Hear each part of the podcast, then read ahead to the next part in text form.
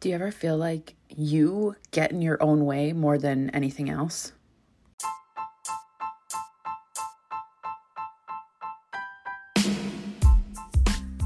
Welcome to the Anxious Therapist Podcast. My name is Jacqueline and I am your host. I am a licensed mental health therapist, online anxiety coach, and I have anxiety and depression. I am here to bring you raw, real, relatable content to remind you we are never alone. And today's episode is no different. Are you ready? Let's do this. You know how we always say, I really am my own worst enemy. I'm my biggest critic and I always get in my own damn way. It's true. Those limiting beliefs, the behaviors that we engage in that keep us from accomplishing our goals. Sometimes actively, you know, maybe because we're scared or afraid of failing, and sometimes passively, we don't even realize we're doing it. But today's episode is all about these self sabotaging behaviors that we engage in, big and small, that are disrupting our lives in a huge way. Let me give you a really concrete example that most of us can relate to this morning I woke up and I am a go to bed at the same time, wake at the same wake at the same time kind of person. My sleep hygiene tends to be pretty good, and so that means sleeping and waking at the same time every day so my body is in a natural groove. Uh, but today, for whatever reason, I woke up wide awake at 5:30. And I reach over and you know, it's still kind of dark out, which is not abnormal in a Minnesotan winter. And so I'm like, oh, maybe, you know, it might be time to get up, whatever. Internal alarm clock's going off. Look at my clock and it says 5:30 and I'm like, "Oh, you've got to be kidding me. I could be sleeping for 2 more hours. I literally don't wake up until 7:30." So I have this really quick conversation inside my own head and I'm like, "Do we want to get up?" Like, let's just go downstairs, move our body right now you have early clients today, you know, you got shit to get done, it would probably be beneficial to just get up. And almost in the same moment, my brain's like, nah, let's just stay in bed. Okay, because even though you feel wide awake right now, you might be able to fall back asleep. Like, let's get some, you know, maybe even if it was just an hour. Oh, that'd be so nice. It's so cozy. You have your you know, sleeping husband next to you, your two cats, everybody's quiet and calm. Let's just let's just stay in bed. And again, right after I have that thought, my brain's like, you're going to regret it. You are going to kick yourself if you don't get up right now because if you do fall back asleep, you are going to feel so groggy and frustrated with yourself for doing that. So you'd be better off just getting up right now. Well, we all know which voice won. And I stayed in bed, and now I'm just getting up, just mixing up my pre, trying to get my energy up to move my body and get my day started. And I am so fucking frustrated with myself. I get sucked into these conversations too, y'all. I'm not immune from these things just because I teach on them, okay? I had the conversation. I knew what the consequences were going to be, and I still chose the option that was least beneficial to me. Why do we do this? Why do we get in our own way? Now, my theory is instant gratification. The idea, you know, for this example this morning, that staying in bed was going to feel a lot better than getting out, it being cold, having to change into clothes to go move my body, turning the lights on, you know, put my contacts in. That just all felt like a lot of work, you know, that felt like something I wasn't ready to do yet. So the instant gratification of laying in bed a little bit longer felt like a better option in the moment.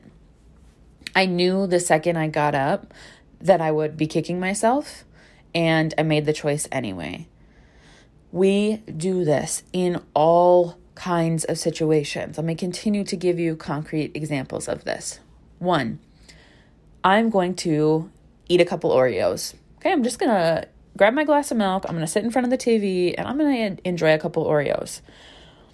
And then a couple Oreos turns into four or five Oreos. Okay, not a huge deal. Yeah. I'm to keep watching TV. Ooh, I still got some milk left. Let me just have a couple more. And four or five Oreos turns into six or seven. And before you know it, you have eaten an entire sleeve, right? The whole row. And you're kicking yourself because one, you feel like you're to throw up because that was way too much sugar for your body. And two, you fucking knew it was to make you sick and you did it anyway. And three, you knew you were going to regret it. You knew you were going to be like, oh my God, now I'm not going to be able to fall asleep tonight because I'm going to have too much sugar in my system. And now I feel sick. And why did I even do that? But we do it anyway. Okay. Um, the instant gratification of spending money. When you set a goal and you're like, oh my gosh, okay, I need to pay off this credit card this month. So I'm not, no extra spending. Okay. And then you find yourself late night scrolling on Amazon, purchasing things for your home that you're totally justifying to yourself, but don't actually need. Or find yourself, you know, doing quote unquote window shopping at the mall, but then you purchase a few things because you talked yourself into it. Even though you had made this commitment to yourself that you were not going to engage in any unnecessary spending because you wanted to pay off your debt. It is constant. And once you bring awareness to it, like once you have the thought of, is this a self sabotaging behavior? Meaning, I set a goal or made an intention and I am doing the opposite of that. You are going to be appalled at yourself. Now, this is a really tricky situation because as we are bringing your awareness to this, you absolutely 100% have to be so careful to not add judgment. Okay? I judged myself this morning. I was like, you fucking dumb bitch. Like, what were you thinking? Okay. You knew this was going to happen. I even shared on my Instagram stories about it. I was like, I was that bitch this morning who woke up and couldn't get out of bed and whatever. Uh, I shouldn't say couldn't get out of bed. I chose not to. I even got up and went to the bathroom at one point and then crawled back in bed. So that really wasn't the deal. But I was pretty hard on myself. And now, you know, I got up probably 20 minutes ago. I have changed my narrative. I'm like, it's okay. This, it happens. All right. Now let's remember this feeling for next time. Let's just acknowledge that we don't feel great about the decision we just made.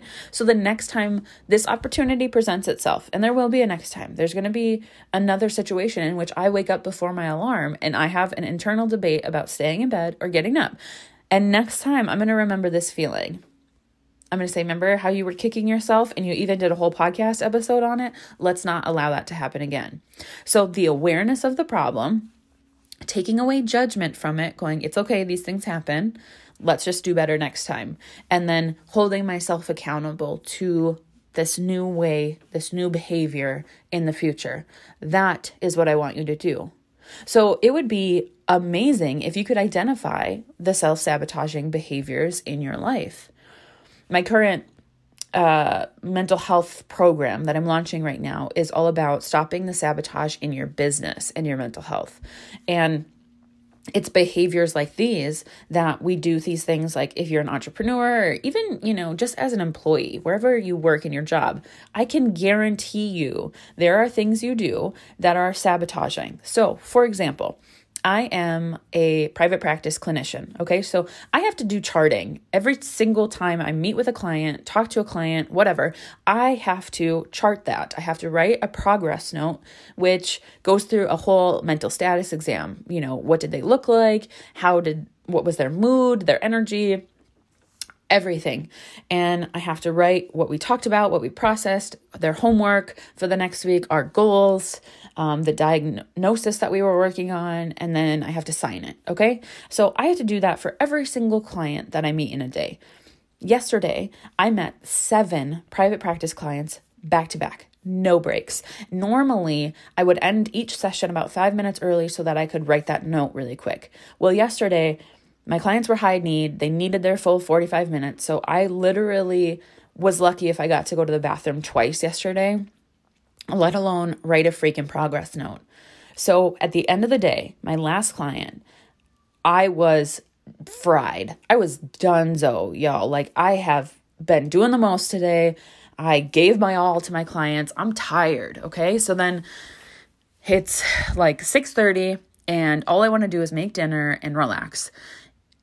And instead, I sat at my desk and I had a conversation with myself and I was like, you have two choices right now. You either power through and finish your notes from today, or else they get added to your to do list tomorrow. Do not sabotage future Jacqueline. That is literally what I said to myself. Because present Jacqueline doesn't want to do it, but future Jacqueline is going to be pissed at you tomorrow if she wakes up and realizes I already have I already am starting my day behind, right? I already have 7 notes that I need to get caught up on on top of all of the clients that I have to see today and the notes I have to do from seeing them. So, think about your future self, right? Don't put that shit on your future self because your present self doesn't want to do it. Right? That's the kind of conversation that has helped me overcome some of these behaviors. In my business, it's the same thing. If I don't want to post and, you know, launching and sharing about a new program and having lots of conversations about it and all that stuff, if I don't want to show up for my business, I don't make progress. I don't grow. I don't get where I want to be. I have goals and huge ambitions, just like you do. But if I don't address the fact that I have continued to choose Netflix and snacks over pulling out my laptop and content creation and getting shit done and like connecting with clients and things like that, I am not moving toward my goal when I choose those other things. So that has to be a conscious decision that I feel comfortable with. That, like, if I can live with this decision, okay, but I have to also understand the consequences, right? Every single choice we make has a consequence that goes with it. And our self sabotaging behaviors are not without consequence, but we have become accustomed to living with the consequences. Like, yeah, that's fine. I'm not making as much progress in my business as I would like to be, but that's okay. We're just used to living like that. We're we're settling for that. And that's where this challenge comes in. Me holding you accountable to one, recognize your self-sabotaging behaviors, and two, hold yourself accountable to do better.